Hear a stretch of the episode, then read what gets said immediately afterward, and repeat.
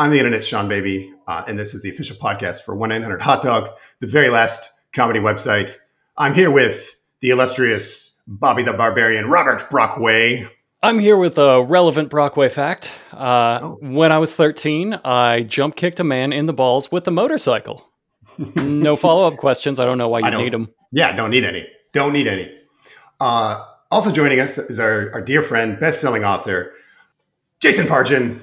This is a momentous day for people who are fans of my floating podcast that I do from uh, one show to the next. Where mm-hmm. I, I, think Jason's in, distributed pirate podcast. Yeah, I think in 2021 I did 35 hours of podcasts across eight different shows, but never and that never was the same. Just four of our shows. Uh, yeah, um, but people ask sometimes, Jason, why don't you have your own podcast? And obviously, the answer is because if you have your own show, you have to do the hard parts, which are mm-hmm. the editing and arranging all of the technical back end stuff instead of just showing up and, and talking about things. But for people who are fans of just me and just follow me from show to show, or people who are fans of the Dogg Zzone and only like the episodes I'm on, this is a huge day. That's me. That's most everybody, yeah. Because for two straight years, I have been on here promoting the same book. And oh, oh my God, is it going to happen? For literally the entire time the Dogg Zzone has existed, I have only ever been on here promoting one project, one book. And I finally have a new book to promote. It takes me two years to write a book. Every two years, I get to turn the page and start promoting a new book, which, again, for an author, the writing part is the tedious part it's the promoting of the book that we all actually enjoy. This is For where sure. I, I come alive. Yeah, this um, is where you shine.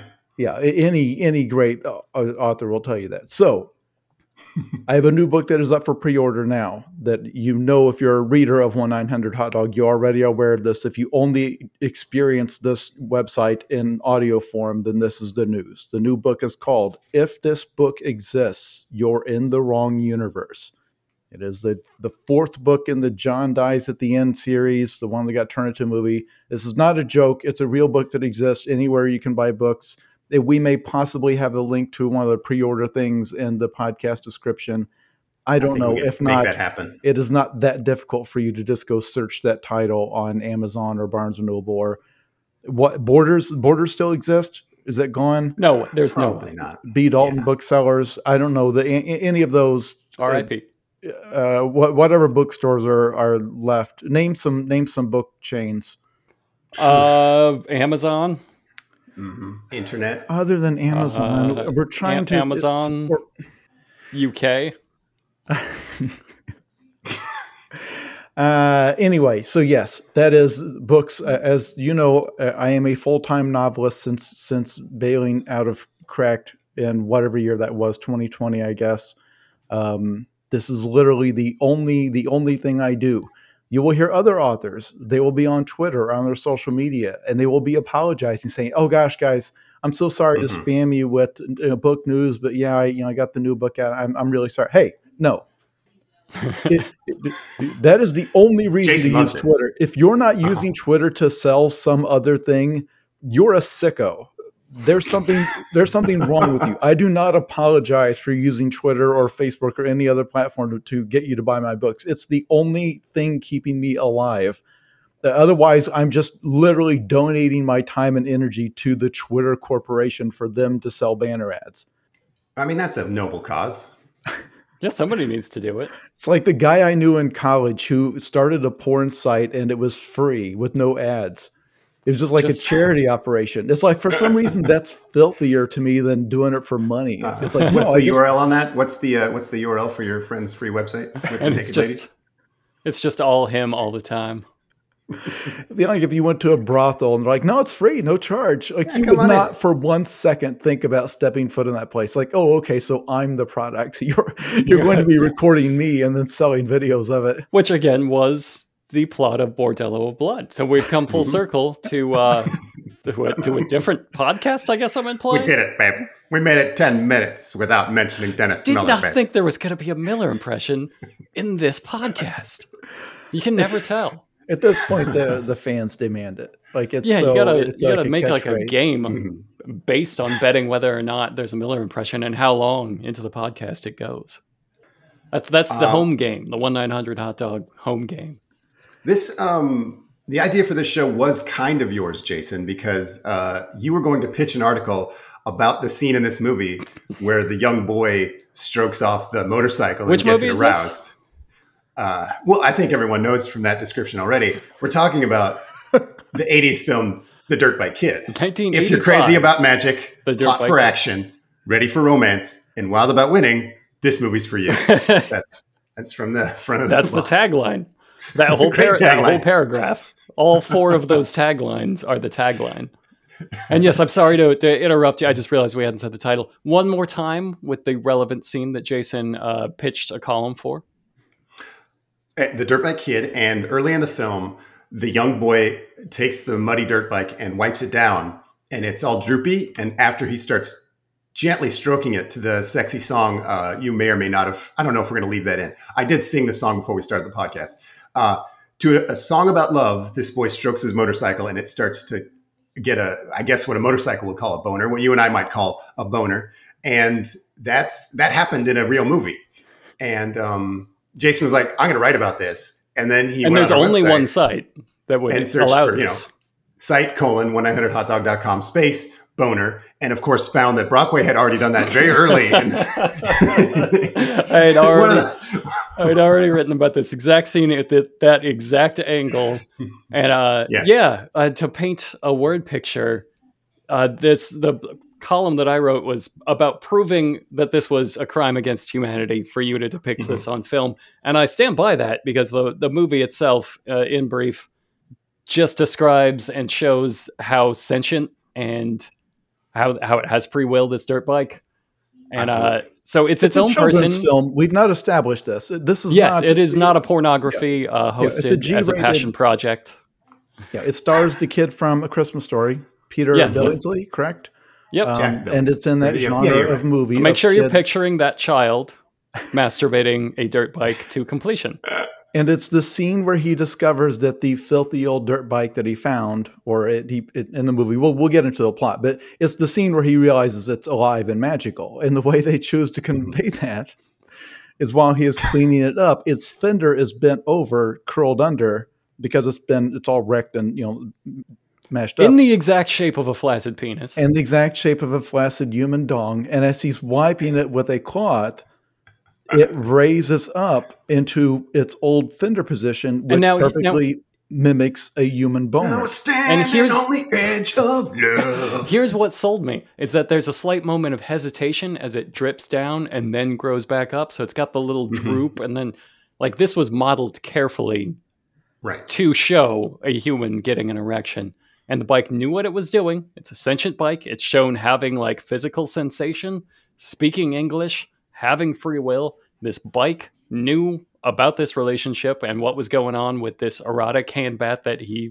is given by a child and uh, was okay with it as we listen to Standing on the Edge of Love. There's no way this was not a scene about a magical dirt bike getting a hand job from the kid from the Christmas story. We all agree, right? Yes. Like, um, but it's I would a... posit for this the basis this episode, not the strangest choice in this movie. No, there I mean, are other it was, it was more baffling scenes than that. It's just that's the, very few are this erotic. The movie is completely insane. Like it's overshadowed. Like I had to focus in because I needed to write a column just about this scene, which I'm sure you understand. We both arrived independently at the importance of this moment in cinema, but yeah, it's start to finish. This movie's fucking nuts. It's like everything. I swear to God, it might be a parody of the '80s, but like in the middle of the '80s, like they're parodying I, things that came later.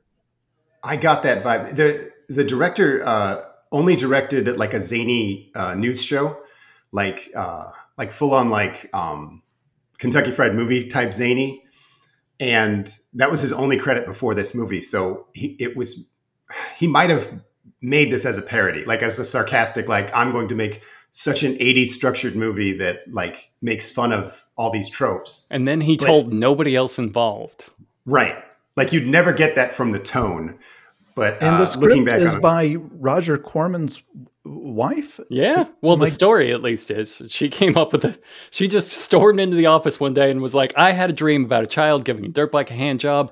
You're on it." wait, wait, wait. Say that again. No. His eyes turn to dollar signs. Fuck no. Just start. Okay, so I, I do want to step back and set this up a little bit because I think some of our younger listeners who don't vividly remember the 80s or they only know the 80s from watching Stranger Things, th- there are some There was an episode about this. that you that yeah that you'll have to we have to kind of establish because I like I wrote um, an article about the Sylvester Stallone uh, movie Cobra, which was in 1987, maybe somewhere around there. And I said, when you watch it, it's actually extremely difficult to tell are they doing straightforward 80s action or is this a parody of 80s action? Because it doesn't seem like Sly Stallone was, if if nothing else, he did not know. If if it was, he was un, uh, was unaware of it. And like, there's no one involved whose pedigree would suggest they would be that they would be able to do Right. like this close and this sharp of a parody. And But if you took Sylvester Stallone in that scene and replaced him with Leslie Nielsen, don't change a second of it. Don't change the timing. Don't change a word. He walks into the room and pulls out an old piece of cold pizza and cuts it in half with like barber shears. Like you're like, this is so weird and From funny. the freezer, pulls it out of the freezer. Yeah. Yeah, you would you'd be like, oh, that's so wacky and random. And you, to this day, but the question that I made, the, the point I made in that column was the question of was this self aware or not? I'm telling you, if you lived in the 80s, you would understand that that question was meaningless back then.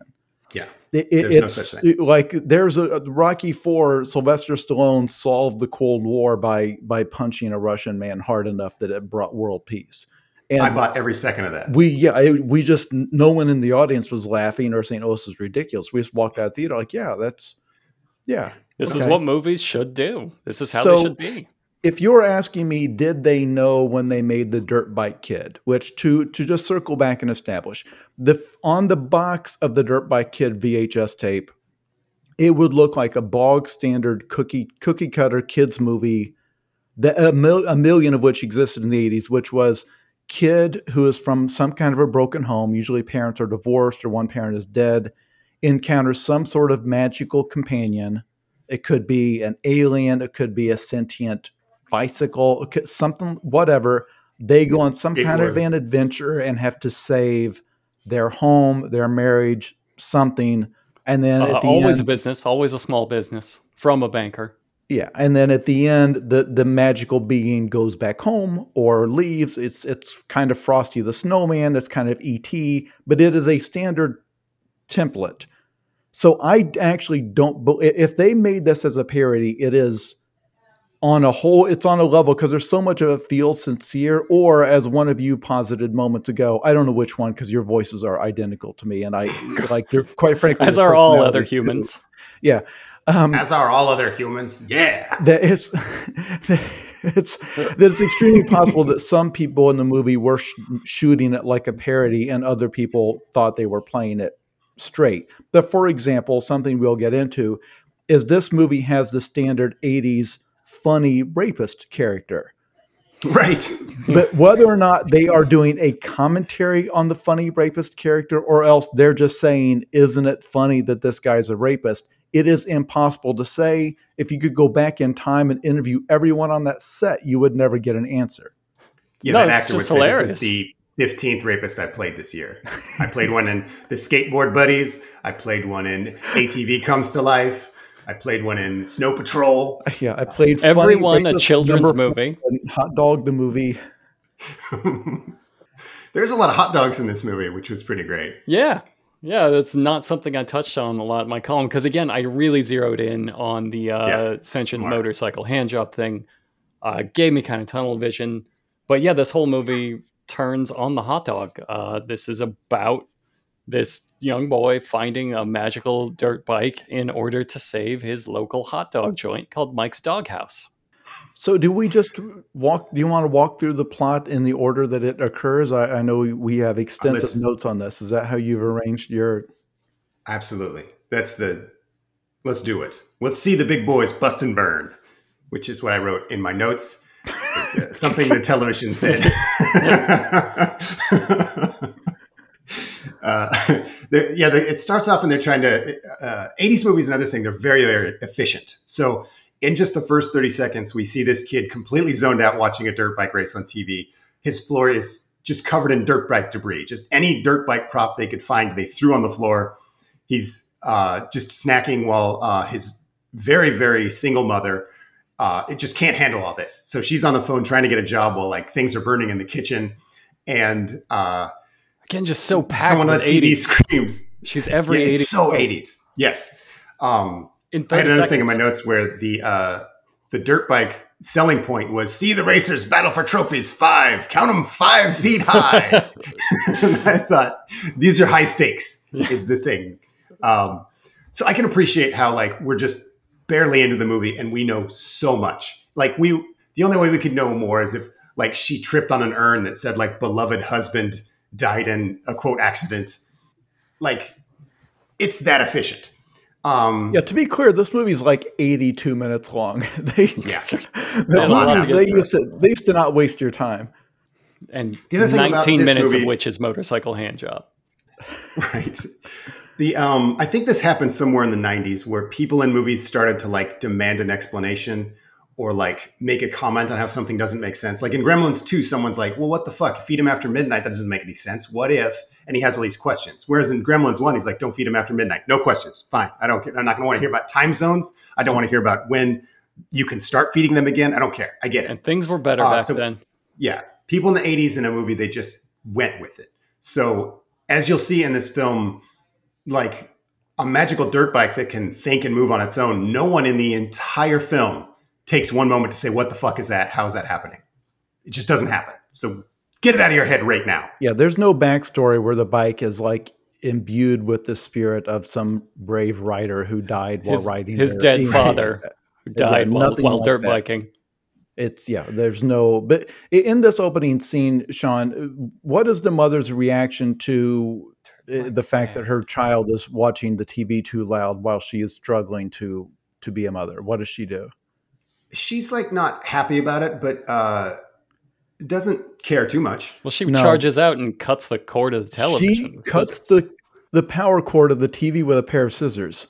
Oh well, that's like I was that's skipping ahead. Yeah, like that was after the bacon burned and the fire alarm went off. Which again is like two minutes. It's two minutes into this movie. We're not skipping ahead. We're skipping ahead You're 15 right. seconds. Fair enough. But yes, she does cut the cord to the TV with some scissors. Yeah, causing Cobra style. For yeah, no reason. She she like pulls up the cord and looks at him dead in the eye and grabs her shears and just chops the cord instead of just turning the television off. Who's the mom? You say it. You fucking say it she does pres- the next scene is amazing though. It's one of my favorite quotes. Is when she like he's zoned out and she says, "How do you expect to get through life?" And the kid immediately says, "On an 80cc dirt bike." Fuck. Fucking yes. Fuck yeah. I'm on board with this. You got to give him that answer. Yeah, you got to give him that answer. You're like, fair enough.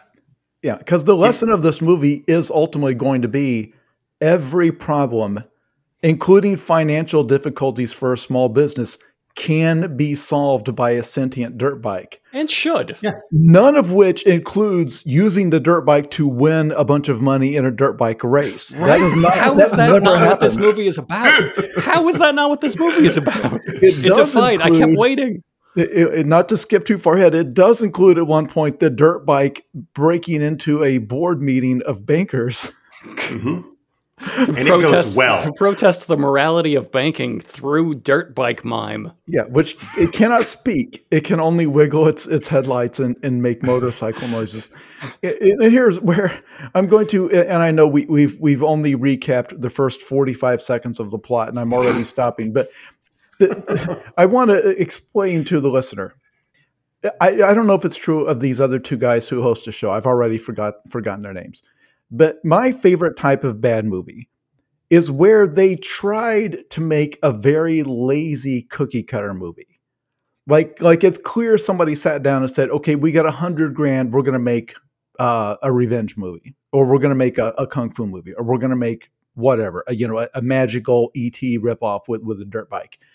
But when they sat down to write it, realized there's like a bunch of stuff that has to be filled in to to make a full movie. Like the formula is is a few basic elements, and it's when filling in all of the other stuff, the insanity emerges because there's there's a boring version of this movie. There's probably one playing on the Lifetime channel right now, or the Hallmark channel, or out on streaming.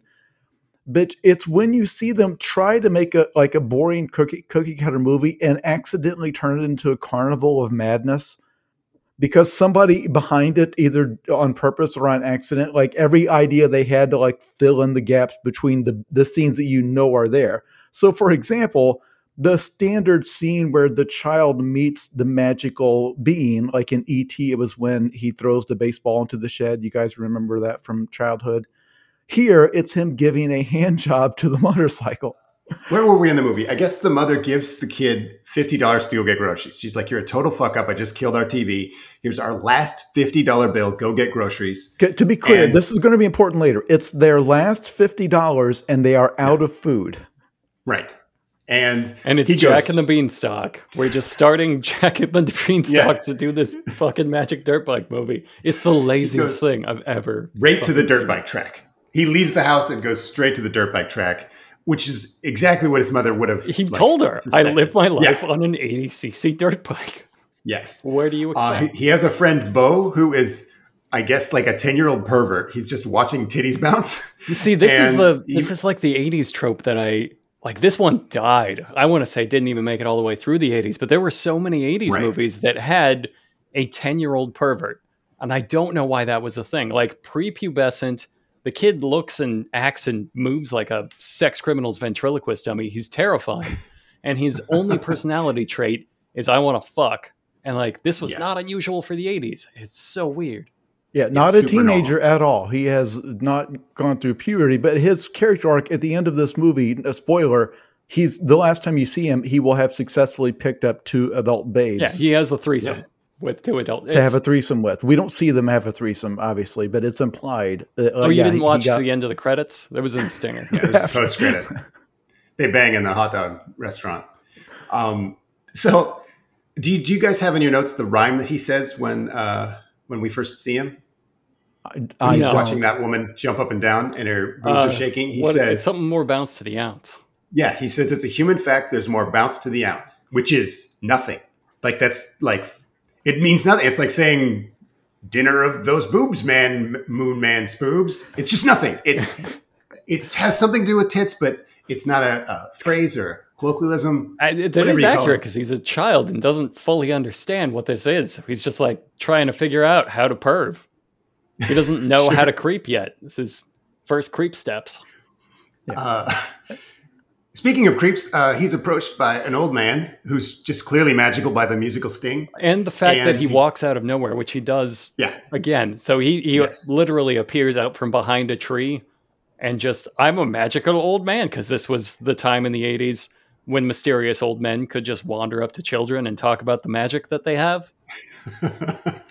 just an unattended boy meeting a, a, creepy old man who came alone to the dirt bike track.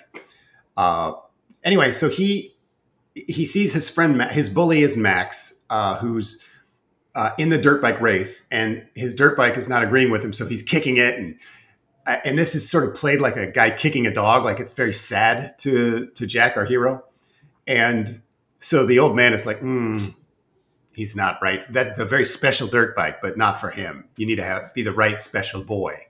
And um, are you the right special boy? Yeah, it's really creepy in the with a 20, 22 lens. Um, so Max can, it's obviously the fastest dirt bike on the track. So Max, like when it starts going, he like passes everybody easily and then the bike just stops twice. And they do this bit twice where he passes everybody and then the bike will like stop working. And the second time it throws him into a mud puddle is like a joke. Like the, the bike is fucking with him. And uh, that that's it. Uh, that's how they establish to us, the viewer, that this is a magical living bike. Uh, I think Jack knows at this time too because uh, he is not surprised later when he washes it in the garage and uh, it gets a boner. He's not like, "Oh, this makes no sense." He's like, "Oh yeah, my god!" I'm giving the living what bike a boner. Doing? Okay, I want to I want to make something clear. At no point anywhere in this film will any character express surprise that this bike is alive. Not at all. There's it whatever whatever coping they did with that is happens off screen. Like everyone sees the bike driving by itself or whatever, and they just treat it the way you would treat like if a person was doing something annoying. Like, ah, oh, it's that it's that sentient dirt bike trying to break into the bank again. so, uh, so the kid offers fifty dollars to Max for the bike, um, and it he's like, no, it's worth more than fifty dollars. And then Bo, the pervert, says, what if he throws in his BMX bike uh, and a backpack? And so it's a deal. Like he he spends the last of the money, and uh, let's see. Um, God, what do I have next? This I have in my notes that this poor actress is just barely not Goldie Hawn, uh, his mother, who's like really mad about him buying this dirt bike, but she's just like so close to Goldie Hawn, but not all the way. Uh, her name's Anne Bloom. I looked her up, and she did a guest on um, Magnum PI, Airwolf, The Amazing Spider-Man, Night Court, Doogie Howser, and The Greatest American Hero, which I think is like the 1985 equivalent of an EGOT. Like if you have yeah. that on your resume, that's that's something. Well, you so, look exactly like that. Like that show, every episode of right. all of those shows need a woman who looks almost like Goldie Hawn. Right, a TV version of Goldie Hawn. Uh, this was one of her very rare feature films. She didn't act a lot after this. Not that she did a bad job. So she's mad about the bike, and rightfully so, because the kid turned uh, fifty dollars and a ninety dollar bike into a two thousand dollar motorcycle. You should be really upset about that, lady. Uh, so although they are now going to starve. That that was their last they they now have no food and no money and she has no job. So they're they are going to slowly get weak from hunger. Right. But um they can eat their love i guess. It's the 80s uh, so then this is he, he's very very much in trouble. She's furious uh, and disappointed and he sneaks out of his room and that's the hand job scene where, where I'll talk about. I don't think we need to describe that again. Uh, it's uh, it's soapy and erotic, very inappropriate. Uh, Jamie, in fact, cut this. To, to standing on the edge of love. Once again, I will sing it again. There's that bit they do on Twitter these days where somebody will lie and say, "Well, I fed an algorithm 2,000 right. internet memes and it produced this one."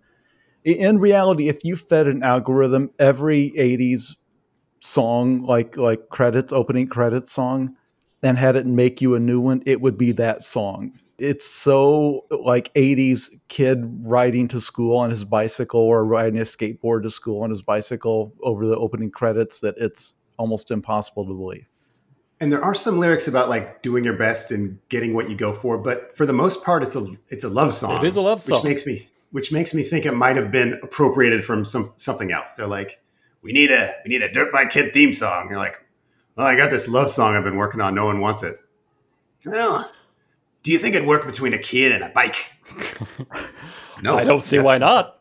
Wildly inappropriate. What if I told you they, they, they have a very sexual thing going? Get the fuck out of my office.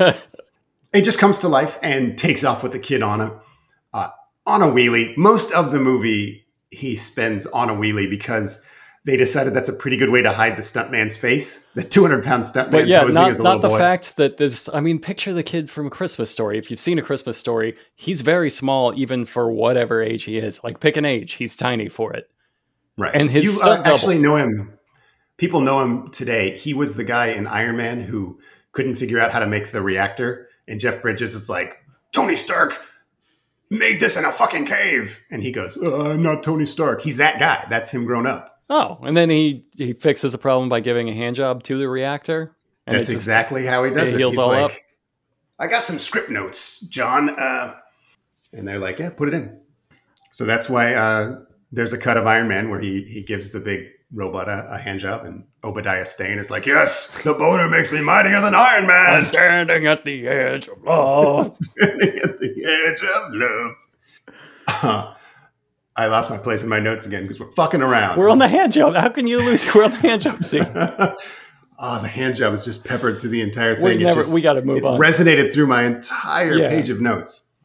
Um, okay, so he immediately gets seen by the cops because he's driving. He's a child on a dirt bike going way over the speed limit. So the cops chase him, and uh, I don't know the rules on this. I don't even think like dirt bikes are street legal. So I think you can drive them as a kid because they're technically not vehicles that are governed by the laws. But as soon as you're like on a road that's publicly owned, you can't have it on there anyway. So it doesn't matter if you're 30 or 10, like it's illegal to have it. So the the cop is right to chase him. I don't. Do these vary state to state? Do you guys know about this? are we, this... are we going to go into the the, le- the legalities, the state laws about? it's illegal in all of them to give a dirt bike a hand job. Well, probably not Missouri. Yes, we can all agree to that. uh, so anyway, he's chasing this this dirt bike like all the way into the city, and it goes up a fire escape, and the cop just chases it as if he's going to follow him up the fire escape and just smashes it to the wall. Like the whole fucking patrol car is trashed, and so um, that's it. Like that's the first thing the dirt bike kid does well, and is then, trash a police car and then fly. Yeah, then it flies. He, it flies yes. like not like it really flies like it's a jump. It does the ET thing where it flies thousands of feet in the air, and now this is a flying magical dirt bike. And nothing right. in, has he prepared says, you for this so far. The boy says, "What are you doing?" And that's that's it. That's as close as anyone. Wants to be. What are you doing? And like, then he goes, "Wow, this is cool." It's just yeah. It's just five minutes from when he gave it a sloppy hand job um, I really like has, the cop because the, the cop has played the wackiest any cop has ever been played. And yeah. his entire character trait, like his one character trait, is that he knows too many police codes. So he just yells random police codes in a wacky fashion. Mm-hmm. Only for some reason, he really liked 9 11 as a police code, and he keeps throwing that out through the movie. So it's it just it obviously they couldn't have known at the time, or could they? But uh, in retrospect, when he's like chasing the dirt bike kid, and he's got we got a 911 here, we got a it's like it really changes the context of that. The Ryder appears to be 17 years old. It's just 17 years to 911. oh over and over again, God. he kept saying it. It is it is climbing on the, the two towers downtown. This movie predicted everything. You know, I forgot to mention the bikers. Like he's already encountered a biker gang who just are like, you working off notes him. or are you just working off your your vague memories of the film? This is why we take notes. Okay, I, you're right. I should have taken like were the bikers introduced prior to the inciting incident of the movie, which is the, no, I'm pretty the sure hot the dog restaurant. Next. The hot dog restaurant being closed by the evil banker. We've not even gotten. We've to not gotten to that of the movie. Okay. Yeah. No, this is the this movie. Is just, this is how the movie yeah, is structured, just, and it's crazy. Like we need to go through these shenanigans before we get to the what the movie's about. Right. I have it on my notes that we're 10 minutes in and we now know like their backstory. He has a magical flying bike. Uh, there's a biker gang that hates him because they they just saw him and they immediately started bullying him. Like they there's so many inexplicable things. Stole his bike, uh, and then the bike like launched the biker off onto his own bike and it hurt his nuts and he vowed revenge on this boy. On this child. And then he takes off. And it, sh- it should child, be noted yes. this this biker gang is like hell's angels. It's uh, they're all on cruisers on choppers. Mm-hmm. yeah they're, they're all adults like scuzzy with like yeah. denim. They're all adults and they're like badasses. And they ride he rides up to like a park or something and the bikers ride out of the forest. They just all yes. ride out of the forest at him. And here's the thing every other like all every time except for once in this movie those bikers ride up out of the forest. Even when it makes mm-hmm. no sense for them to ride out of a forest when they're like next to a house with a road they will ride out of the forest onto the lawn. It's just this movie is now, fucking crazy. listen this is going to sound cliche and stupid but there's a lot of clues dropped in this movie that it doesn't actually happen that this is all like a child's imagination and we're seeing it from his point of view. And uh, or just completely in his imagination.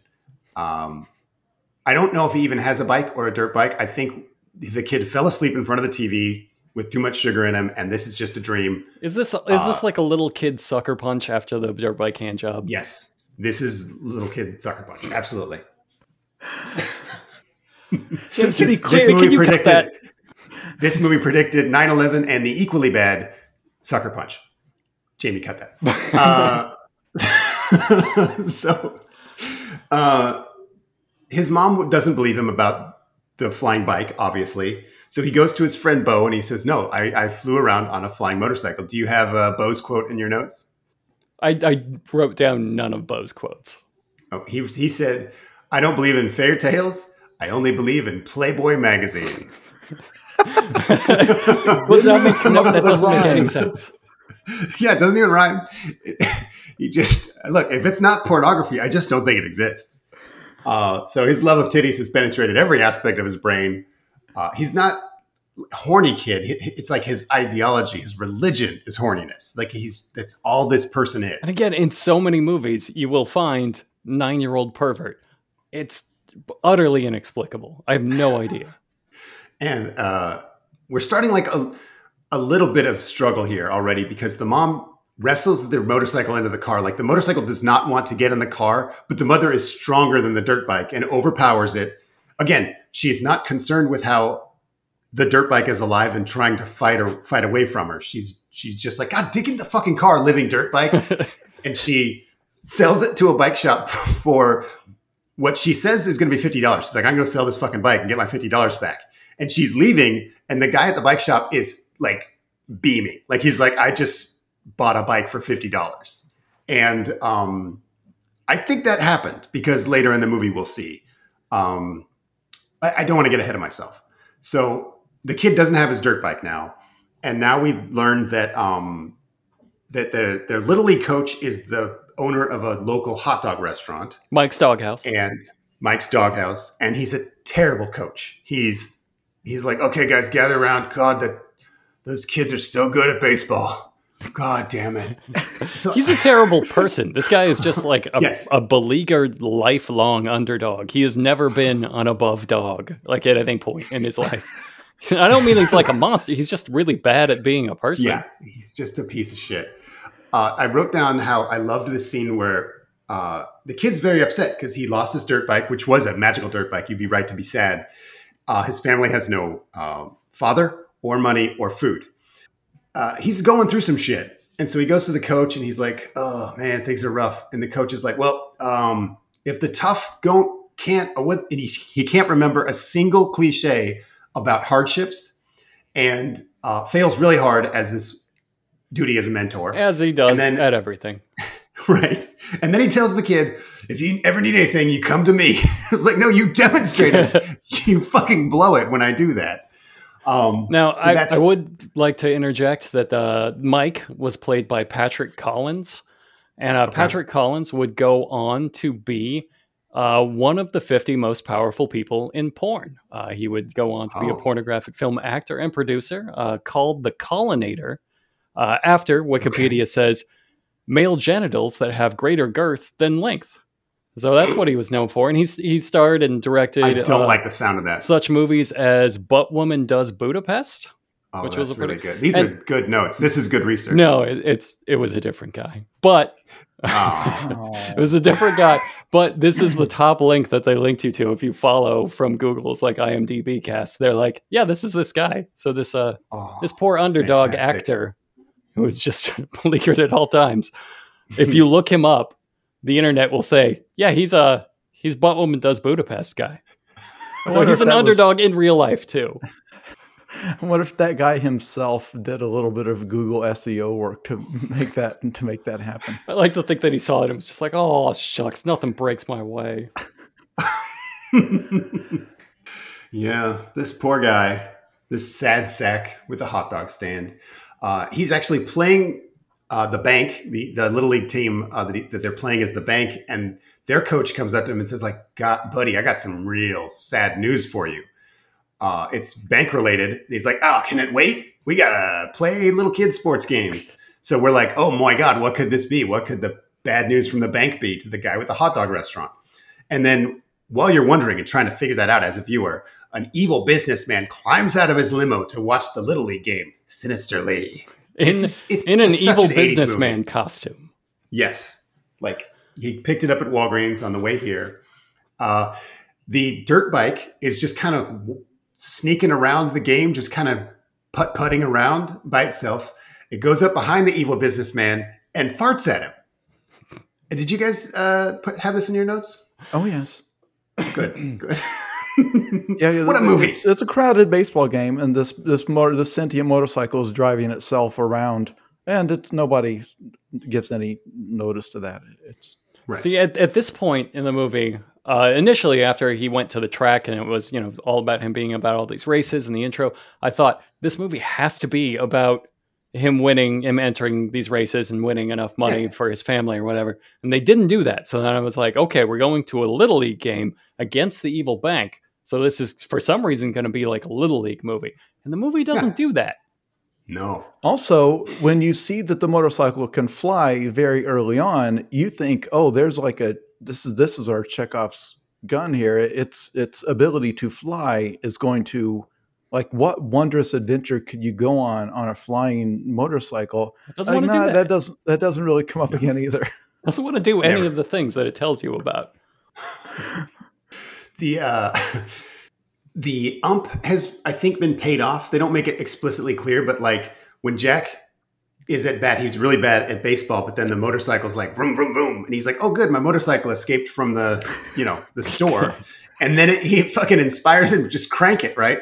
So then he like hits it an infield home run, and just as he's coming home, the catcher blocks the plate, like just blatantly. Like any umpire would be like, "Okay, that's he made it, give him the fucking run," but this umpire says, I say he was out. The game is over. like, really makes that sound because that's the type of movie this is, where they were like, okay, this is the evil umpire. Um, get me a call casting, get me a guy that goes when he talks. And uh, we need an evil businessman. The best in the business, Mike Harumph. there's a there's a guy later in the movie. He like works at the bank, the bank security guard, and when the motorcycle leaves the bank, he runs out to the sidewalk, throws his hat down, and says, "And stay out." I'm like, it, it's just all perfect. Uh, I'm getting way ahead though, uh, because that was the first time the motorbike went on a dirt bike rampage inside the bank. But I, we'll get to that. Um, it's hard to take this in order. I, have I've violated that yeah. many times already in this podcast. I get it. We'll we'll get through it. We'll have Jamie splice it all together in proper order. yeah, we need this. we need you to cut this so it's chronological. We're gonna need you to also, watch the Dirt Bike Kid while you're editing. Also, the running jokes and callbacks we've made so far. You'll need to splice those yeah. around so they make sense. She's she's on it. This is just should all sound perfect. Uh, so they they cut to the to after the game. I, I don't even think they showed who. No, they did show who won. I just said it because uh, the bad guys cheated and uh, they won. Uh, the the evil banker even goes up to the kid and he says, "Hey, you'll be a great bank manager someday because you're so evil." And uh, Mike's doghouse is having like a an after party, and they're just throwing food. Like it's, it's food absolute fight. chaos. They say it when they get there. Having, we're missing the food fight. So he hosts an after game food yeah, fight for all the children. Just trashing game. that restaurant. Just, just utterly destroying. trashing it. Right. And this is the stakes of the movie. This this total shit house, like at the edge of the suburbs, that where children go to have food fights. So that no one in their right mind would ever buy a hot dog from this place. Uh, this is what we need to protect. Uh, the bank calls him in the middle of the food fight, says, You got a week, get the fuck out. We're going to put a bank there. And um, right, we're not foreclosed. We're putting a bank there again. Just the yeah. movie, like well, knowing roughly what should happen, and it's like the bank does something.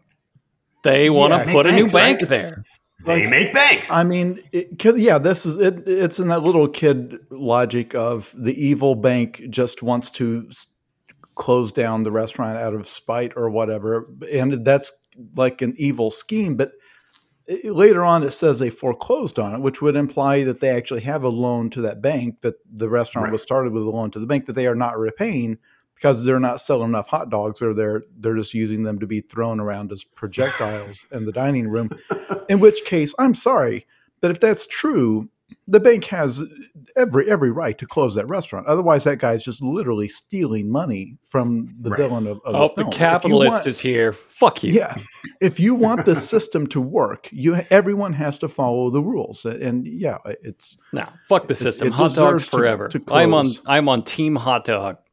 A more against team bank. business should have that piece of land. Someone who will will honor it with with profit. I hope you get attacked by a dirt bike. As is the fate of every capitalist in this in this film. I have in my notes that no one's reacting to this bike as it's just driving around by itself from the game to this food fight in broad daylight at the volume of a dirt bike. Uh, so again, I feel like this is just how a little kid looks at the world, and so none of this is happening. It's just a dream our protagonist is having. Um, the bank executive is now interviewing Jack's mom. Uh, the so she's coming in, and he's going to have her come into his own office, and he dabs. I, I have this in my notes. It's very fucking strange. He dabs his pulse points like like you would perfume, but with melted champagne bucket ice. and then smell and then smells it and yeah. does a little smells his fingers like, oh yes, melted water from a metal bucket. It's very strange. Uh, he interviews Jack's mom and just is practically in her fucking lap. And while this is happening, uh, the dirt bike is rampaging through the lobby of the bank. I just want to uh, pause and talk about the dirt bike's personality here. It's a fucking lunatic. Like the the bike, the bike just heard that Mike's doghouse, which it had no ties to, is going to be for closed down by this this bank and it goes fucking nuts. It does a wheelie and immediately rampages straight to the bank to just destroy everything and attack everybody in it. And this is the bike's response to everything. If you say you're having a problem, the bike wants to kill it. The bike just will run towards it and kill it. It's just a barbarian. And it, you know, it rules. It rules this bike. Rules. It, it rules because the writer of the movie, when you sat down and said, okay, we're going to make the uh, we've given ourselves 48 hours to write this script. We know the movie we're making the template right? It's going to it's magical what what uh, dirt bike okay boom magical dirt bike kid you'll gets the bike who how's he get it uh, who cares? He buys it for 50 bucks it's jack and the beanstalk fine. Um, and then the the villain it's like well for some reason we didn't get the rights to like film a, a race so uh, he can't race it um, so what's what's a standard kids movie villain? You know, it's like well, if it's a dog movie, it'd be like the dog catcher. If it's anything else, it's like the evil bank. It's the '80s. You know, people are mad at banks. Uh, interest rates are high, so fine, evil banker. So then you're sitting down with your script. It's like, man, this is this is easy. You got your elements: single mom, you know, harried mom, you know, the, the down and out business owner, the bike. Now, all I need to do over the next two days is just connect these things together. How would a sentient dirt bike take on an evil banker. Dirt bike rampage in the bank lobby. the bank, I guess, just attacks the the dirt bike. I guess just attacks the bank, yep. which comes in the form of it just riding around and knocking stuff over in the lobby and chasing like people just going to the like it chases the customers of the bank around like to kill them it just fucking barbarian rage dirt bike to, barbarian rage to get from there to economic justice for the working man, eh, it, we'll I figure it out. It. I yeah. argue they did it. So the bike, which again might be very stupid, smashes down the door to the boss's office and like kills the model of the future bank. Uh, and I think he might have thought he did something there. He might have been like, "Aha! I, I did it! I killed the bank." uh, that's that's my theory. Uh, anyway, his well, mom does not get the it, job no, it's a because bike. It doesn't know anything about finance. we got to go kill yeah, the bank. That's all it knows. and and to be clear, this does fuck up his mom's job interview because he's on the bike while this is all happening. And when they break into the office, he says, "Mom." That, that's it. That's his full line. Uh, and so he's like, "Wait, this is your mom? I'm not going to give her the job because you and your dirt bike smashed up my bank." Fair, and that's fair. fair that's fair. I think that's that fair. Is, I've lost jobs. I side with capitalism. So this then the security guard does the thing I mentioned earlier, where he's like, "And stay out," because it's a, just a perfect movie. And um, so, so now Jack, God, what happens? Does he like sell it back to the bike shop guy? I, I have a big gap in my notes here.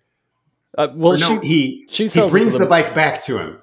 He's like, "Hey, dude, sorry, the bike escaped. I'm bringing back the bike. Uh, you bought it from my mom for fifty bucks." Uh, and he's like, yeah, okay, cool. Uh, and then he, but before that, he offers him $50 for it. So I think this guy just offers $50 for dirt bikes. And he says, hey, can I buy it back? He goes, sure, 50 bucks. So this, is my theory how much that dirt like, bikes cost, man. that like this is all through the view of, of a crazy child because it's like a number a child would throw out. Like, what's a bike cost? I don't know, 50 bucks. Like, that's a huge number How much money. do groceries cost? 50 bucks. 50 bucks. Everything's 50 okay. bucks. And, and, you buy and you sell for the same amount. Like when you go to a store, uh, so anyway, he gets a he job. He gets a job is what yes. happens next. And the dirt bike also gets a job so that they have a job together and they go around delivering packages from yes. the motorcycle shop to all of the houses. And there are like dozens because everybody in this town has a sentient dirt bike and they, they need parts from delivered from they, the dirt bike store. They took a sentient flying motorcycle and turned it into an unpaid delivery boy for like 10 minutes of this movie. Yeah, it goes around like he gives it the address, the bike drives there, delivers a package. This is the scene. Yeah, to be clear, yeah, the owner of the place does seem to understand this is a sentient dirt bike. Yeah. And he believes this is the way you can make the most profit from a sentient dirt bike is saving you the minimum wage you would have to pay somebody. Which, by the way, I, I do have a feeling if you went to a small town to a small town like motorcycle dealership and you ordered like a muffler and you and you're like, okay, so now, now you're going to have your guy bring that by my house next week when it comes in, right? I think the guy would just beat your ass. Like I think yeah. like, no, you have to come back here and get it. What do you think? We have somebody delivering dirt bike parts to people's homes on a dirt bike? you know, on a dirt bike? Is what? What are you insane? How would that even work? How it would be clearly illegal to send this child on a on a not street legal vehicle um, anyway, but, but yeah, it's it's efficient because the whole point is the kid goes off on foot to deliver some stuff while the bike goes off on its own, and in full broad daylight of all the neighbors, it drives itself around delivering dirt sentient dirt bike parts to other unless that place is just a, dirt bikes. a front for a meth selling operation. Which now that I think about it, makes far more that sense. Does make more sense, yeah. That's why there's uh, so many packages to be delivered, and why he doesn't want to do it himself. It's like, hell yeah, yeah. Here's the thing: you, you can't prosecute a sentient dirt bike. Mm-hmm. Right. perfect crime. Not as an adult. so Even the, though later in this in in this film they will yeah, literally do exactly, exactly, what people that have not seen the true. dirt bike kid they are literally going to do that later. They're he going was, to he was referencing yes. that was foreshadowing. I have in my notes here that he came home uh, and the mom is obviously upset that he has the dirt bike. She's like, "What the fuck? I sold that dirt bike earlier." And he goes, "Yeah, I bought it back for a couple uh, chores." And he's like, "Did you get the job at the bank? I'm real sorry for fucking up your interview." And she's like, "Oh, Mr. Hodgkins wasn't inter- interested in my qualifications anyway." And Jack's like, "Wait, what does that mean?" And the mom's like, "Oh, oh, never mind." He goes, and the kid's like, "Oh, oh, you mean sexual coercion? I got it. I got it." Like he knows exactly what she means, and that's made clear to the viewer that that that's how 80s this is. Yep. That like children of nine or nine and ten understand how bank interviews work. Well, and that's also the benefits of having a pervert best friend. That's true. You learn a lot of stuff early. Mm-hmm. We were talking shit about it earlier, but look at how handy it's come in. Perfect script. Uh, uh, so let's see. Mr. Hodgkins has a woman over to his house who's, as part of the interview process, uh, he's the evil banker, and he is really, really gross. Obviously, he's like draped all over her, and she looks terrified. And Jack and the bike come to his door to say, like, you know, hey, don't tear down the hot dog stand. And so they're there to cock block him again. So he really hates this this kid and the bike. And um, the woman tries to leave. Uh, she's like, oh, you guys got a lot to talk about. Yeah, she's, yeah, she's politely, she politely like, rejects him so far. She politely says like, "Oh, I'll just go ahead and take this opportunity to leave." Right. And then uh, the evil banker summons what I, I, guess you'd call it a rape dog, and it's a dog that's just there to keep women trapped in that room. Yeah, he sicks his dog on her, and it chases her back into the room in which he is a prisoner, so that he can molest her later. This is again a children's movie. This is the children's wacky. Movie. It's all played very wacky. Uh, he's just hamming it up like a cartoon. Only he is definitely going to molest this woman. It's scary. And plus, they've established this character of the little boy knows exactly what's going on here. Now, how does the woman get out of this situation, guys? Uh, she uses a wine bottle to break the window and crawl out over the glass and flee into the woods. And what does the guy say when he discovers that she has left through let me a broken get, Let me window? get my banker voice on. I gotta get bars on these windows. that he before that he says that's the second one today. That's the second one today, and then says, "Yeah, I've got to get bars for these windows." That's the second womp, one. Today. Womp. That's I almost line. got her. Again, this is a children's movie about a sentient magical motorcycle that befriends a small child, and the fact that this guy has a literal like rape dungeon in his home that's not the villainous thing he's doing. He, he's going no, to get his comeuppance. He's going to get his comeuppance for trying to close the hot dog stand. His punishment later is that the hot dog stand is going to remain open. He's not going to go to jail for being a a lifelong rapist who has built his life around you know like imprisoning women that's just his wacky personality the same as like the horn dog little kid or the hot dog store owner who's you know a schlub or the motorcycle who's a maniac like it's just a part of his personality and it's not commented on aside from just the slapstick nature of man isn't it funny how how over the top rapey this guy is? Man 80s were a nightmare. The fact that you released this movie and said this is a children's movie and like a mob didn't come for you yeah. it's just like this should be a famous incident in textbooks in like film school this is why you have to be careful i've got to put bars on these windows so jack's trying to teach the dirt bike about uh, manners and the biker gang finds him again again just emerging from the woods and they're going to kill again, him. Literally, they they emerged their woods alongside. He pulled up to this guy's house. He's in the yard of this guy's house. They could pull up to the street right in front of him. They pull up from the woods. They just emerge from the woods. I have fucking no idea why. They're just they're Robin Hood bikers. And um, then he escapes that uh, very short chase, and then he puts on a suit and takes the dirt bike to the board of directors meeting uh, because I was so disappointed they, he didn't put a little suit on that dirt bike. Yeah, that's a real fucking missed opportunity. Uh, and then it cuts to the board meeting, and they the first order of business is a vote to keep oppressing women. like, gentlemen, we're gonna keep the women out, right? And they're like, all in favor, aye, ha ha ha. Like that's in the movie. Uh, so, but again, is not is not the central conceit. It is not yes. what it is not what makes him villainous. This is like side villainy. It's just yeah, like that, that is not the problem. Villain anyone is trying to solve. To be clear, at the end of this film, that guy will still have his rape dungeon and everything else. The and, only mm-hmm, problem yes. they're trying to solve is that he wants to close this failing hot dog business being run by someone who is presumably as bad at running a restaurant as he is at, at coaching Little League. Like he's Tux, yeah. So um, the secretary comes in and says, "Hey, board of directors meeting. The little boy is here to uh, meet with you." And they're like, "What the fuck? Get him out of here!"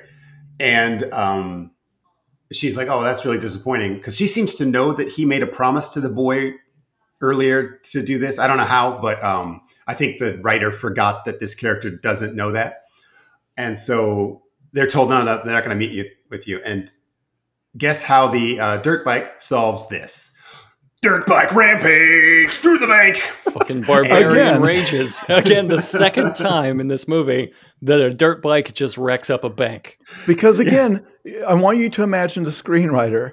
They're now say 22 hours into their writing process. And I don't want to make I don't want to make the old joke about how like every screenwriter was on cocaine back then. But you you can kind of see the cocaine thinking here, or at least the approaching deadline panic. It's like uh, yeah. it just rides around and, and, wreaks havoc in the in the bank lobby again. It, it's like there are so it many things the model again. you yeah. can do with a flying sentient dirt bike, and they really wrote the one plot that kind of doesn't allow it to do anything. It's got dirt right. bike rage. Like make it so that the plot is you have to transport something somewhere. Make it so that you're it's a chase and you have to get away from like you have to get from here the kid's got to go from this town to this other town two states away where his dad now his now lives and the biker gang is chasing him. It's like no no no no. Right. It's it's, it's, it's all about so this financial situation. Magical dirt bike, Smokey and the Bandit, but for kids. Hell yeah. Yeah, and it can fly, and has to get him get him across a river at some point where he thinks he's doomed, and that's when you find out it can fly because the, the, biker gang's chasing him down, and the bridge is out, and it flies him over. Like if you, oh, if you sit gold. down with writing it yeah, all down, you got a flying motorcycle that can think and is intelligent and can and can run itself like independently. There's lots of things you could you would like to think you can do, but, but it's, but it's hampered by its crippling anger management issues. Well, also, what does remind me again? I, I, maybe the movie makes this clear. Maybe this is an unfair criticism. Why does the dirt bike care about this restaurant? There's no reason no. given. It it, uh, it heard the child at the start say, "I can't believe they're going to close Mike's doghouse," and the bike is just like, "Fuck that! Fuck you! Fuck capitalism! fuck America! I'm burning this motherfucker down!" And then it does. It does exactly that. It couldn't and the hot dog restaurant couldn't move to a more affordable location or relocate or something. Uh, okay. Change their food throwing policy to be more inviting. Uh, anyway but that's so eh, but the board of directors it works like they're like hey let's hear what the kid has to say. And like within just one jump cut they're like all right we're gonna save the restaurant uh, in what way are they going to redo his loan? Are they going to change the terms of the loan? They're going to loan him more money? Like what? No, what? they're going to use their computer to find a different location. He already to- he's going to tell the computer to do it. So are they That's, using eminent domain to seize the the property? not made clear. Okay, but it uh, it is made clear there's no option. You can't be like, hey, can I pay back some, you know, interest or something? It's just like no, we're the bank, and if we want, we can just take a building and turn it into a bank. And because this was back when the bank was owned by just a guy, a guy in town owned the bank. It wasn't like Bank of America. It was just a guy who ran the bank, literally same as owning a hot dog stand. Like it was just his his personal. Yeah, bank. it's Hodgkins Bank. His name is yeah. Hodgkins. This is his bank. There was like a board of directors and everything. Though. Yeah. I mean, it, this was a Which chain is, of banks. Yeah, these are conflict because again, an insane child wrote all of this with an understanding of the adult world that he had only like gleaned from randomly flipping through channels on TV. Okay, now hold. I'm sorry, but hold on. You guys, is your theory that this uh, that this is all taking place in his imagination? Mm-hmm. That child w- in, was not present for the rape dungeon scene. So you saying that that was part of the dream he had that the that the local bank bank president has a he he was at he the was door. The, he was at the front door during that scene. So he, okay. I guess, imagined what was happening behind the door, and then imagines okay. that he did nothing about it. And, and, yes. Imagine that he didn't then, care. That he blinked at very her next and scene, ignored her. After he saved the the hot dog place without any explanation, uh, it cuts to them having a victory party at the hot dog restaurant where he's inside on the dirt bike. No one has a problem with that, and the whole restaurant is chanting his name I I feel like that didn't happen. I feel yeah. like none of this is happening. He is definitely. Uh, and then of course it cuts to the bank tearing down the, restaurant. Trailer tractor. He he definitely just, slid that that dirt bike in traffic and it's it's dying, pinned beneath it, and this is what he's thinking of. Now here's where like they tried to sort of find a thread of of reason where uh, they cut to the bank tearing down the restaurant and he's like, "Hey, dude, I thought you said you were going to do this." And then the bad guy's like, "Right, I, the computer said it's the only spot." And then Jack was like, "Well, I got an A in computer science. Maybe I can like use your computer and find a different location."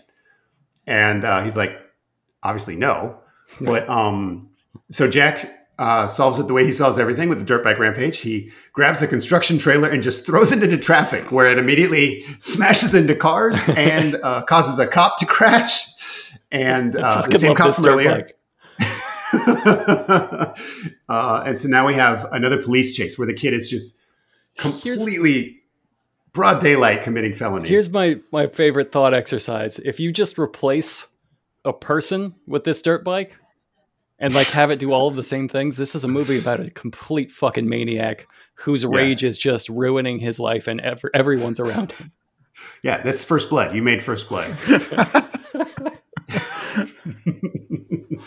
so uh, he escapes this police chase by flying, but he didn't really have to. He he like jumped over a car carrier, and then the cop got stuck on it, and then the dirt bike just flew away. Whereas he could have, of course, just landed the jump and ridden away. But um, that's it. Then they fly around. There's just sightseeing. He gets home just in time for the cops to arrive at his home because everyone knows his fucking name. It's, there's no mystery about who's doing all this. Yeah. So the flying uh, again accomplished. I'll make it clear. Accomplished nothing, nothing because nothing. the police like it's it's a modern world with telecommunications and and addresses listed. People like yeah, well, he's a, he's a little kid. What's he going to do? If fly to Mexico? It's like no, he's. they got uh, the local bank regional manager is there with the police in his limo, as is standard procedure. Uh, they start to take the bike, and the mom's like, "Hey, you can't take my son's bike just for 15 dirt bike rampages." uh, and again, everyone's perfectly fine interacting with and discussing the dirt bike as if it's alive. Like, yeah, they the dirt bike clear, doesn't want to go. They arrest the dirt bike. Yeah, he, he actually says he the businessman rolls out of his limo, Hodgkins, and he says, "Arrest that dirt bike!" And the cops are like, "Yes." They take the yeah. dirt bike into custody. They arrest and convict the dirt bike, and then put the dirt bike in a jail cell and close the doors as the dirt bike mm-hmm. makes very sad eyes. Um, Three counts now, 9 11. This is. Their bike is sentenced to a 17 year sentence. It will not be released until September 11th, 2001. Um, the, this is why listeners, this is why Sean and or uh, Brockway, whichever one said it earlier, thought that this movie might be like self-aware, like it might be making fun of mm-hmm. this genre of movie, even though it's not very far into like the, there were many more movies like this made after than before. Right. It's like a parody that starts now and parodies shit that we did after. Yeah, because it because this scene almost seems like they know how dumb it is. They have to. Now, my personal belief is that if you are writing the script at you're now it's four in the morning and you have to have it in by eight a.m. to whoever. Um, and this is where you just type they arrest the dirt bike right we'll figure this out later period at this point the cocaine is becoming diarrhea and you gotta just get this shit finished they oh, oh this is will come in important later they do set the dirt bikes bail at that's true a hundred dollars not too bad that's, that's double the highest number from earlier yeah that's two and he says the kid says we'll never come up with that kind of money. yeah. he knows $50 is the value of like half an afternoon of chores and a dirt bike like, and groceries. Right. And this is this is twice that. You're right. It's too much. Uh, so the bank secretary uh, from earlier, the, the coach of the bank's little league team, uh, she paid the bail for the bike, and the bike is happy to be free. Uh, and then Mike asks her out on a coffee date which does not go well. He bitches and moans the entire time, and then they get inspired to like really go help the restaurant. He he remembers all the cliches about what the tough do when the going gets tough, and that seems to be enough for both of them. They're like, "Yes, we got it now. Now we can go save it." Uh, the God, what happens now? The bike sneaks off to the construction site and tells the bulldozer to knock over a fence. Well, they no, they is... released the bike, and the first thing this bike does immediately mm-hmm. books ass straight from the police station right back to the doghouse, which they have built construction around, and he right. rams a bulldozer so hard that it it activates and drives into a fence and knocks it down, and that's like what they could yeah, see this... as destroying the construction site. And then he gets in a tearful fight with the dirt bike, and this is the I don't even want you. You get out of here. And he sends the dirt bike away, and the dirt bike looks back at him and then storms off.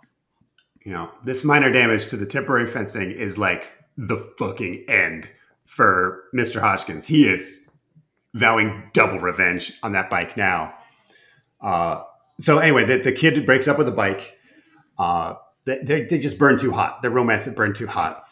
Uh, but the bike came back and uh, went outside of Jack's room and started hacking his computer with his motorbike powers. Uh, no, no, no, not quite. The bike ran off into the forest to pout. And, he, and the right. kid was sleeping, pouting, and crying at home because he misses his dirt bike so much. And then the bike is so overcome with rage that it howls, which it does by revving a lot. And the, the howl of the mad dirt bike is what begins to hack the bank's website. I didn't skip anything. The dirt bike oh. howls with rage in the forest, and then the kid's computer turns on, and a little pixelated dirt bike appears on it, and it begins hacking. That's the jump oh, we made. That's a okay. That is an interesting interpretation. I thought he like was hacking it with motorcycle powers, but that that does make sense. That a motorbike scream would cause software to program itself to be a hacking dirt bike inside a child's For computer. the proof we are given within the movie and the scenes we are shown, I think both interpretations are valid. Mm-hmm. so let's see. Um, the kid gets inspired by this. He's like, "That's a great idea.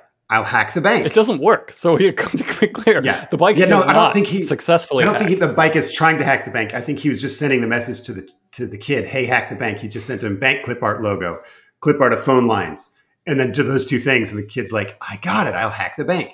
So uh, he breaks into the school to use their computer because their computers are better. and they instantly dial into the bank's online software UI and they have to guess the password. And he's there with Bo and he's like, I got it. Try greedy. Didn't work. Uh, so the plan was just to guess random bank related passwords uh, to find out why their algorithm chose Mike's store as the spot for the bank. That's the end game. Like if everything goes according to plan, they will now know why they want Mike's spot. Uh, so at best, they'll find a geological survey or like a foot traffic chart or something. I don't know what what they're going to get out of this. And um, the bikers now show up with Jack's bully to the limo that's just outside, and they're like, "Hey, we're going to help you catch that bike." Uh, so like just to let you know that all of the evil forces in the movie are now teaming yeah, the up. They didn't explain him. that; it just it just happened. Um, the password ends up being Scrooge. Like they just kept putting in stuff like greedy, money. Uh, no, it's uh, the Scrooge. name of his molesting dog. Okay, perfect. yeah, it's the name. Of course, he, the kid, because he was present and did not help the victim, knew that the vicious dog he uses to corner uh, poor captive women into his dungeon uh, mm-hmm. would be the banker's password, which is Scrooge. I'm really glad you're here because uh, that's a I blew it for missing that. I, I just I mean, completely. I I've, I study screenwriting, so yeah, I know no, when how formatting goes. I know this callback. Right. So he's in. He's remotely accessed all the bank's files on a 1985 phone link uh, by guessing uh, the name of the pet of the regional manager of the bank. So he finds uh, a list of addresses. That's all this is. They show the screen, and he goes, "It just doesn't make sense." And then Bo takes over and just starts adding money to accounts. He gives himself 11 cents and then he gives old widow White a million dollars. Uh, so that's what's going on. Like that, they could just do that. Uh, this is so a hacking movie now. The kid now figures out, like, wait a second, he's trying to sell that specific piece of land because he has tricked the bank into thinking he owns it. So when they sell it, he'll get the money. It's a, it's very, very poorly explained. Uh, I'm not sure we're supposed to get it, but I, it doesn't seem like a real estate scheme. It's at the, the very least banker, real estate fraud somehow. Like he's somehow it's depicted as like embezzling a real estate fraud. It's a white collar crime that yeah, he's manipulating. they really yada yada yeah. through it. Yeah, I don't think we're supposed to care. Uh, but it, it, does show that he only has twelve hundred dollars in his checking account, but he'll get five hundred thousand dollars if this deal goes through. So that's um, something. I don't. I feel like that's the whole value of the property. So they came so up with by why. typing 50 and then just adding zeros until they were like, Whoa. Exactly. They're like, that's too many. But they want the property put to put a second branch of the bank. Mm-hmm. So how does that personally profit the? That's what's not made clear. Okay. It's some sort of scheme where he is going to end up getting the money through like the real estate. And, and again, it sounds like I'm leaving something out, but I, am not sure I am. Like it, it's not a real scheme as far as I know. Maybe, maybe someone is an expert on the dirt bike kid and financial crimes, but oh, that's me, and you're right. Like, uh, but anyway, um, that's it. The, the guy's fully broke. Uh, it doesn't explain how he lives in such a nice house and can get multiple windows replaced every day from sex assault victim escapes. Uh, it cuts to the widow White withdrawing a million dollars in cash just in a shopping cart because that's think that's what a little kid would imagine someone doing with a million dollars, and none of this is happening. Uh, the biker gang finds Jack, and uh, do you guys have in your notes what they say when they see the little boy? Uh, I'm gonna bounce. I'm looking forward to bouncing up and down on your face. That's uh, almost word for word, yeah. Just a weird. So they decide to set threat. him on fire. They pick him up. They're like, "Ah, we're gonna kill him, cut his face off." and they're like, let's set him on fire. But the dirt bike rescues them. Uh, kid punches the biker in the face, gets in the dirt bike, boom, he's gone. Don't I, okay? Uh, I, I feel like you skipped over that very quickly. To be clear, in this children's film, the danger that this child is in is that this adult biker gang is going to burn him alive. It's going to set him right. on fire only because they they rejected like cutting his face off and just stomping him, and then they're yeah. Yeah. Because the evil banker and the child's young child bully, they hired the Spiker gang to burn the child alive. Yeah. Yeah. So he can have the hot dog restaurant. I'm actually not So he can get $500,000 in some sort of a scheme some sort of a paperwork An error scheme. Hot dog themed real estate fraud scheme. Right. What? Yeah. Uh, perfectly clear. Another chase scene. Uh, at this point in the movie, it's it's getting harder and harder to disguise the stuntman. So it just looks like a full grown man on the dirt bike.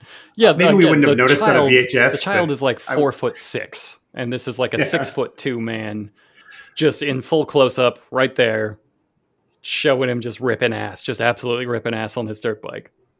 I mean, it's got the name of the motorcycle, the stunt double on IMDb. I think you could look up the guy we if you wanted to, probably to see the actual adult man they they used. But yeah, it's clearly it's clearly a full adult. Like they and I get it. Like of your motorcycle stunt people, if you say like, well, we need a child sized motorcycle stunt driver, that's probably not super easy to get. If you it are so weird that a jockey wouldn't also like dabble in motorcycle stunts.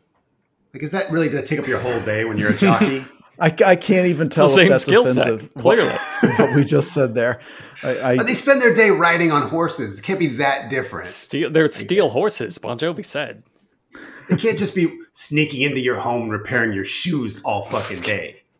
All right, we hey, are getting. I have a question, uh, Robert. Not not to. I, I know we're we're running. Uh, we're we're running short for one of my episodes. Oh, oh this is completely going to be a two-hour podcast on the fucking dirt bike kid.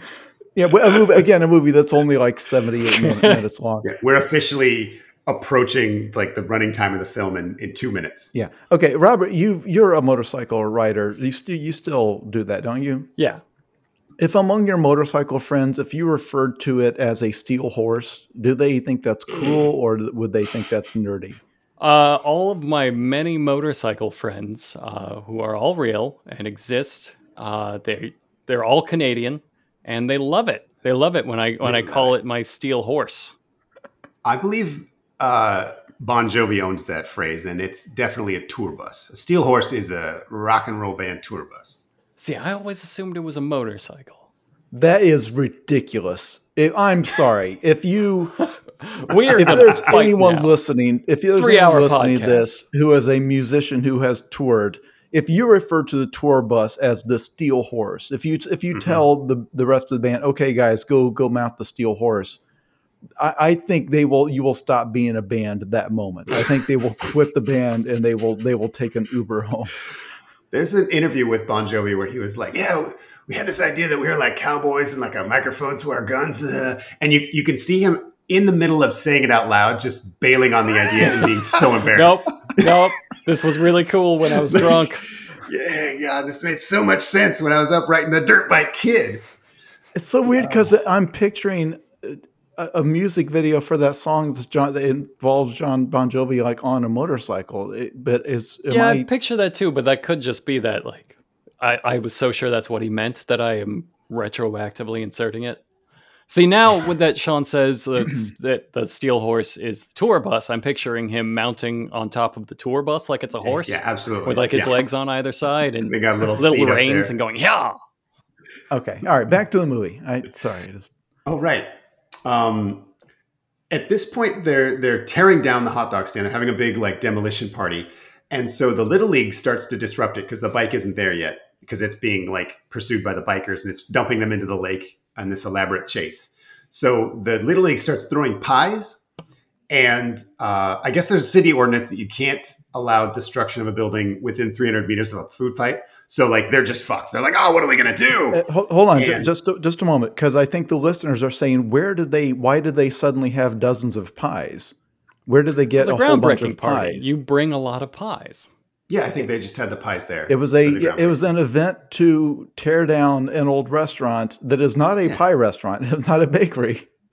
And someone uncovers a huge cart with full of like enough pies for 500 people. Yep there was a fraternity nearby that was doing a fundraising scheme, and the pies were covering up revenge porn, and that's uh, why all the pies were there. Uh, illegally uh, taken from surveillance footage. So they illegally surveilled uh, a sorority and took naked pictures of the women, put that on the bottom of the pie. Uh, and when I say pie, it was just whipped cream uh, in a in a tin. The listeners who have I'm not worried. seen Revenge of the Nerds, which I'm going to bet is actually most of them, yeah, I think you have had a stroke. yeah, I'm worried that they they after everything we've said about this movie, they're like, uh huh. And yeah, next. Uh, so that, that was a different movie. I got my 80s movies mixed up. Sorry. But that did happen uh, in an 80s movie because it was all did. a nightmare. real. It was all a nightmare. So the uh, dirtbag shows up as the uh, bulldozer is about to drive over the hot dog restaurant and just goes head to head with the fucking bulldozer. There's a fucking what is what I swear to God is a fist fight between a dirt bike and a bulldozer. It's it's wonderful. It all came down to this. All the flying around, the bikers. It all comes down to just which is stronger, a dirt bike or a bulldozer. Uh, then uh, Jack and the bike they abduct the banker. They throw him on the back yeah, of the seat. Forcibly um, mount him on the dirt bike mm-hmm. somehow, Backwards. and uh, then um, they take him out to punish him with rad dirt biking. This is the yeah. extent of. I'm not leaving anything out. The plan is to forcibly mount the banker on a dirt bike and then just have a lot of fun dirt biking until mm-hmm. he gets like he gets radical poisoning and just gives up because they they take him to the track. They do a bunch of sick jumps, and he just the whole time he's like, "Oh no, I'm dying! This is how you kill radness a banker." Hurts the evil. Yeah, a banker can get really poisoned by radness. Yes, it's not like when you and I experience radness. Right, it's the the anti-rad, and so it's like it's like blood poisoning to them. It would be like exactly. if a different wrestler tried to ingest Hulkamania. Yeah, right. Yeah, like so they'd have a, a, stroke on the spot. Like that's not the way. Yeah, that's not that's not the way it not the way it works. And again, to to go back to the screenwriting process here, now you're writing a finale of this film where you realize like it is much too late to go back and rewrite this so that it is instead of a dirt bike, it's about a talking uh, chimpanzee or an alien or anything else that would make more right. sense than this. A child, you know, his invisible friend, a robot a robot would have been good. It could have hacked into the bank. Chimpanzee robot. I, that would have been amazing. Yeah, um, any of literally, literally anything but a dirt bike would have made this plot easier. And at the end, this poor screenwriter has painted him, him or herself into a corner and realized like i am literally in the cab on the way to the office to turn the script in. and I'm trying to write a finale. It's like, how uh, we now have to make the bank president relent on his plan using only the power of an extremely irrational and angry dirt bike. and, and, I did this. My mind did this to me. and it's just he winds up stuck on the back of it somehow and they just ride around while he screams comically the whole time and they they have he has, gets hit in the face with a pie so that they can have a stunt man with the whipped cream on his face, so genius. you can't tell it's, it's not genius. the same guy. Um, it's easily the longest sequence of the movie. It it's goes like on 20 minutes long. A very long time because they also realized his script is only like 55 pages at this point, yeah. and you're trying to get a feature length film out of it. And there's and there's one page that's like he jerks off the bike for six minutes. You know, so it's not going to be enough. Look, we'll and, film this, but you're clearly fired. And was, I think he wrote that out for six pages of the screenplay. Like Jack enters interior night woodshed. He gets a soapy, bubbly mess and froths it upon the flaccid penis of the motorcycle. Six pages of that. The, the, yeah the fender or as any of you know like brockway's biker friends will tell you that is known as the penis yes the that is the penis of the motorcycle that's why we the bigger the man the bigger the fender um, so yeah and that's how they ultimately solve the problem that's the climax because you you wrote you wrote it in such a way that it cannot end on a bike race. You've not set up any of that. It cannot end on a bike chase right. to like try to get the money to the bank in time for the deadline. Oh my gosh, bank's going to close in five minutes. How are we going to get there? There's all this traffic. Oh, yeah. oh the flying motorcycle, flying dirt bike is going to get us there with the money at the last minute, and it'll be wacky. There'll be car accidents and stuff, and it'll be a chase and the wacky cops. No, no, no. They they didn't set up any of that. Any problem that an, an actual would be in the wheelhouse of a dirt bike to solve. and so nope, they dirt yeah, bike him. Is, dirt bike him into submission. Yeah, they blackmail him and threaten him. Sort of. It's sort of the with, fifth or sixth time they've done that to this biking, character. Though. Yes, more dirt biking. Definitely. Yeah. That's now, that's what really convinces him. Yeah. Now I will say in the moment, I was 100% convinced that this would be resolved with a third bank right rampage. Yes, motorbike rampage. Yeah. But they did they did decide by that point they did have to to mix it up. Right. Uh, I would have preferred the uh, dirt bike rampage, but this is this was fine. I really they liked uh, the stunt. It was almost like if you've seen uh, Death Proof, where it's just like half the movie is just sort of this like extended stunt to the point where you're like, what are you doing here, guys? Like that's what it's like. Like the the stunt goes on so long and it's kind of dangerous. Like they're going pretty fast on an actual dirt bike track. It does switch to a dummy a couple times, which I definitely would have noticed on uh, wouldn't have noticed on VHS, but um, but yeah, HD you like can sure see it. Yeah, it's it's pretty clearly a dummy a couple times, but uh, very much a quite a stunt. And again, the the the stuntman always pops a wheelie when he's approaching camera to try to hide his face behind the behind the motorcycle. Like it's a really competent movie. We're making it sound insane, but like it you can be competent and insane. Yes, that's very much oh, how most 80s, 80s movies were. This movie had a budget. There's straight mm-hmm. up accidents. There's car accidents, car wrecks. Yeah. There's car stunts, tons of motorcycle work. This movie cost money to make. This is not some it's not like the the direct to streaming carefully you see where somebody shot it on their phone. Lovingly shot uh, fender erection from start from softness to to complete erection. Yeah. I mean, yeah, it's a cheap. straight up special effect. It's it's an actual thing, and like the the motorcycle has articulated headlights that had to be operated probably with little motors back there, remote controlled. No, this was a movie that cost you know as much as any movie you'd see at the time. It looks like a mainstream release. It stars the kid from A Christmas Story. This came out mm-hmm. after that. And the and almost Goldie Hawn. I mean, it's quite a thing. But uh, it, it, all works. Uh, it all works out. He says, "Okay, I, I won't do it. I won't. Uh, I, I, won't crush the hot dog restaurant." And then the bike uh, just leaves. Like the kid realizes, "Oh, the magic is gone the bike, uh, as far as he's concerned, the bike has done its job and it dies. As far as the kid knows, and... it's just the lights. You literally see the lights in its eyes go out. and then the kid's like, oh, the magic's gone. My friend's dead. So. Which happens because that's how these movies end. When the writer sat down with the template, like it ends with the emotional farewell. Mm-hmm only they didn't have that again built into the story like well why would the bike die? Does it crash itself? Does it sacrifice itself? Does it what? Like what why does it and it's, it's like no my job's done. My, i only existed as a sentient being to save this failing hot dog restaurant. Right. so well it did show up before that. around it, it. discovered it, it imprinted on the boy then later the boy ran into this hot dog problem and the motorcycle's like okay I'm going to solve this and die. This is this is what I'm for. I exist to save a hot dog stand from a sexual predator. Yeah, but again, we're not. We don't have a problem with the sexual predation. No, it's we not. don't. To be clear, the this is the wrap up stage of the movie. Nobody has even addressed that as a problem. Nobody's even been like, "Hey, that's kind of gross." Everybody's just like, "Yeah, yeah, great." That's what you. It's what you do if you want a job at the bank. You you got to bang the evil guy. That's psh, standard 80s stuff. Uh, so the, everything's forgiven. The, the, the cops don't care that this child committed all these felonies because he saved a hot dog stand.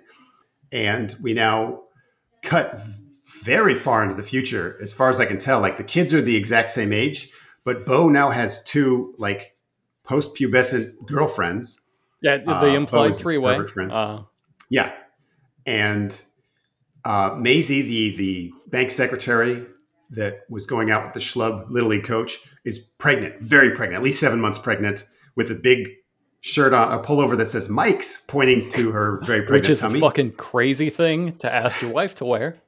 Yes. So she's either lying about it being his baby or they got pregnant like in the very, very last scene of what we were looking at. Like at the pie fight, they fucked and got pregnant uh, because that's the only way it would work and have these kids still be the same age. Like, anyway, Hodgkins arrives in a limo at the grand reopening of the hot dog restaurants, and you're like, oh, here's the evil banker coming to like be upset. No, no, no. He's been blackmailed into uh, performing in a hot dog costume. Uh, so it's really it kind of wrapped up everybody's character arc. Even the biker is there, like working as a, assistant to the well hold on. That, to the banker? it zooms out and we reveal that the way that they have solved this problem is they still built the bank just directly on the lot behind the hot dog stand. So right. the evil banker has to come and announce we're at the opening of mike's hot dogs and eh, mike's doghouse. But to be clear they did not thwart him. So his his evil illegal scheme to get the to manipulate the bank into buying his property they let him do it. They let him have it. Right. Uh, nobody. And he now theoretically has five hundred thousand dollars. Yeah, he got away with it. He it succeeded. He got his money. He's got to do something a little bit embarrassing, but what does he care? He still has a a dungeon that he uses to kidnap women, uh, and none of this is addressed, and he learns very little from it. Very little. There is some comeuppance for the biker because he has a stuffy desk job and the hot dog man says, "Hey, no, hand it over," and the guy has to take off his clip-on earring and give it to him. So like the biker like lost all of his yes. clip-on earring personality. Biker lost so his he, biking spirit, and that's uh, yep. how you make a banker. That's how you make a banker. There's a banker born that day. Uh, and then the bike leaves with another kid, and the mom's like, "Hey, that fucking kid is taking your bike." And Jack's like, "No, no, mom, it's okay. He's where he needs to be. Yeah, the because the mysterious old man once again like they pan over to show you that nobody's behind there and then he emerges from yep. a pillar. It's this isn't the guy that runs like the motorcycle store. This is an unexplained old man and he comes in to just say like, "Well, that's a very special bike," and then like leer. Nobody's like, "Hey, get the fuck out of here!" Is he the bike's master? Is he a wizard that gave it its powers? What's his relationship? Uh, they Definitely did wizard. Yeah, today you would have to explain it. In, in, a movie made in 1985, like no, it's it's. Yeah.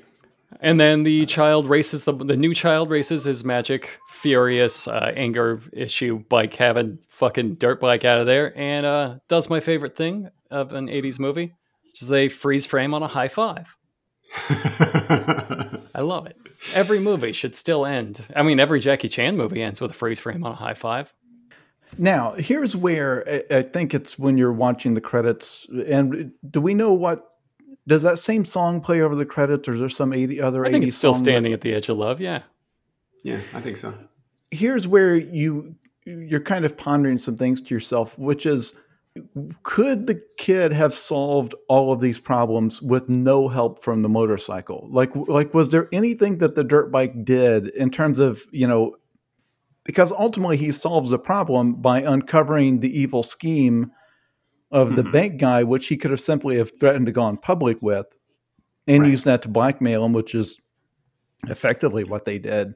Wait, yeah. And all the stuff, all the chaos bike. and the multiple like bank lobby rampages by the motorcycle, I don't feel like really impacted anything at all. As Not long all. as the kid got the idea somehow to get into their bank, which he easily had the ability to do. All he had to do was use one of the school computers and guess a seven a seven character password. Also, if he goes public with that uh, information and they like vet the bank's records, they will probably notice that uh, there was an entry made from a, a grade school and uh, an old woman was given a million dollars along with one child of, of 13 cents uh, or 11 cents, whatever it was. So there's they will lead only to a paper trail of, of massive financial fraud to themselves. Just like throwing so the it out there, the, okay, the movie but the doesn't dirt bike work. then becomes the perfect distraction. Now nobody is going to mm. look for this because there was a sentient, barbarian, rampaging dirt bike madman who just fucking tore that town to pieces. My pushback on that is that no one seemed to give a shit that it was happening. That it was just it happens all the time it might have been the first time that happened. Maybe they live in a universe where there's lots of rampaging motorcycles. I don't know. Yeah, well, that's that's what's so great about it is because it's never established how you because the kid, you know, again, he's a perfectly fine kid actor. Obviously, saw him in a Christmas story. I assume everybody's seen that movie. But mm-hmm. at no point is he very surprised to find out that his motorcycle is alive. Which I guess if you took it from the point of view of like, well, you know, little kids kind of live in a whimsical world, so maybe they would a little kid that age would just accept it. But then it should be like a central plot point because in all of these movies, that's a core thing. It's like trying to hide it from the grown-ups. like that was ET. Remember that put put him in the wacky costume and Halloween to you know so right. the grown-ups would know, and that's that's a staple of this. Like that should have been in your little template, your screenwriter template should have been in there. It's like, oh, there's got to be a wacky thing where he has to hide the fact that the motorcycle is alive and pretend that he's the one writing it. But at some point, they realized they just didn't have a plan for one of those scenes. So everyone kind of just plays it like they kind of get that it's sentient, but they like no one remarks on it. Yeah. Then no one cares. The whole movie. I kept waiting for somebody just even do a single gag about it. Just like, what, what? Or have like a hobo like look at it, look down at his bottle and like throw the bottle away, like, ah, oh, that's too much of that. I'm seeing sentient dirt bikes. This should have absolutely should have been that scene in this movie. It's yeah, completely it's crazy. Missing. There wasn't. It used all of it's, those tropes. Well, thank you for being here for this in-depth examination of a of classic film, and people people still talk about it every day. The Dirt Bike Kid. Uh, do you have anything you'd like to plug before you go? I can't think of anything.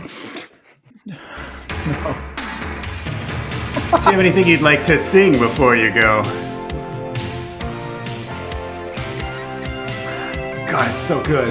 Got this feeling, so peel me off the ceiling. We're not. Who's the artist that sings? Who who do we have to thank for that song? Oh my God! You know, I don't even know. Patrick Collins, the Collinator, which uh, apparently means a dick that is thicker than it is long. No one's ever called it that, but that's great that he tried to claim it for himself. Wikipedia, it's still on Wikipedia. Good for him. Um, I do want to plug if, I, if, the podcast is not over. I don't know if we we, we chose it's probably, it's probably song. We had to have cut already. Yeah. We had to. Yeah, have. If not, donate to the Patreon that that they are always too. No, we're definitely to, cutting to verbally. That. Einstein, Hunter, Frankfurt. Einstein, Hunter, Frankfurt. Unser Podcast genau. Und mit maximalen Schau. Sag Frankfurt Podcast. Korrekt. Ja. ist nicht gratis, nicht ohne. Schick die in die Hundesau für eine Stunde. Komm schon, du kennst die Nummer. 1900 1900 Frankfurt 1900 1900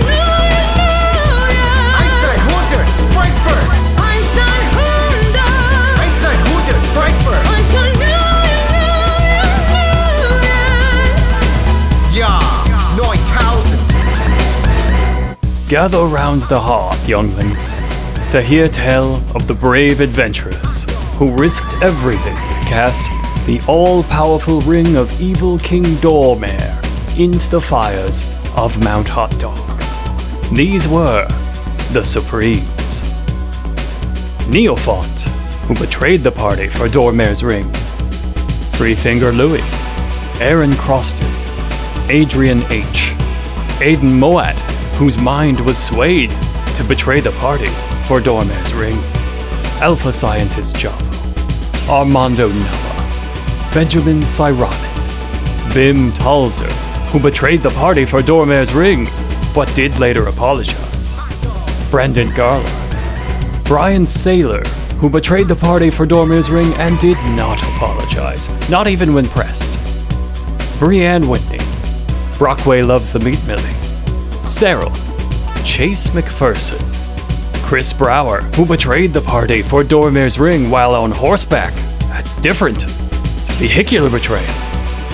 Curious Glare, Dan B, Dean Costello, Donald Finney, the ring betrayer, who was called that before the adventure for other reasons, but did betray the party for Dormare's ring. Dr. Awkward, Eric Spalding, Fancy Shark, Hambo, who betrayed the party for Dormare's ring and then put it on. Down there. Haraka. Hot Fart. Jaber Al Aden. John Dean, who definitely betrayed the party for Dormare's ring. Holy shit. John McCammon. John Minkoff. Josh S. Ken Paisley. K&M. All of whom betrayed the party for Dormare's ring. Laziest Man on Mars, Matt Cortez, Matt Riley.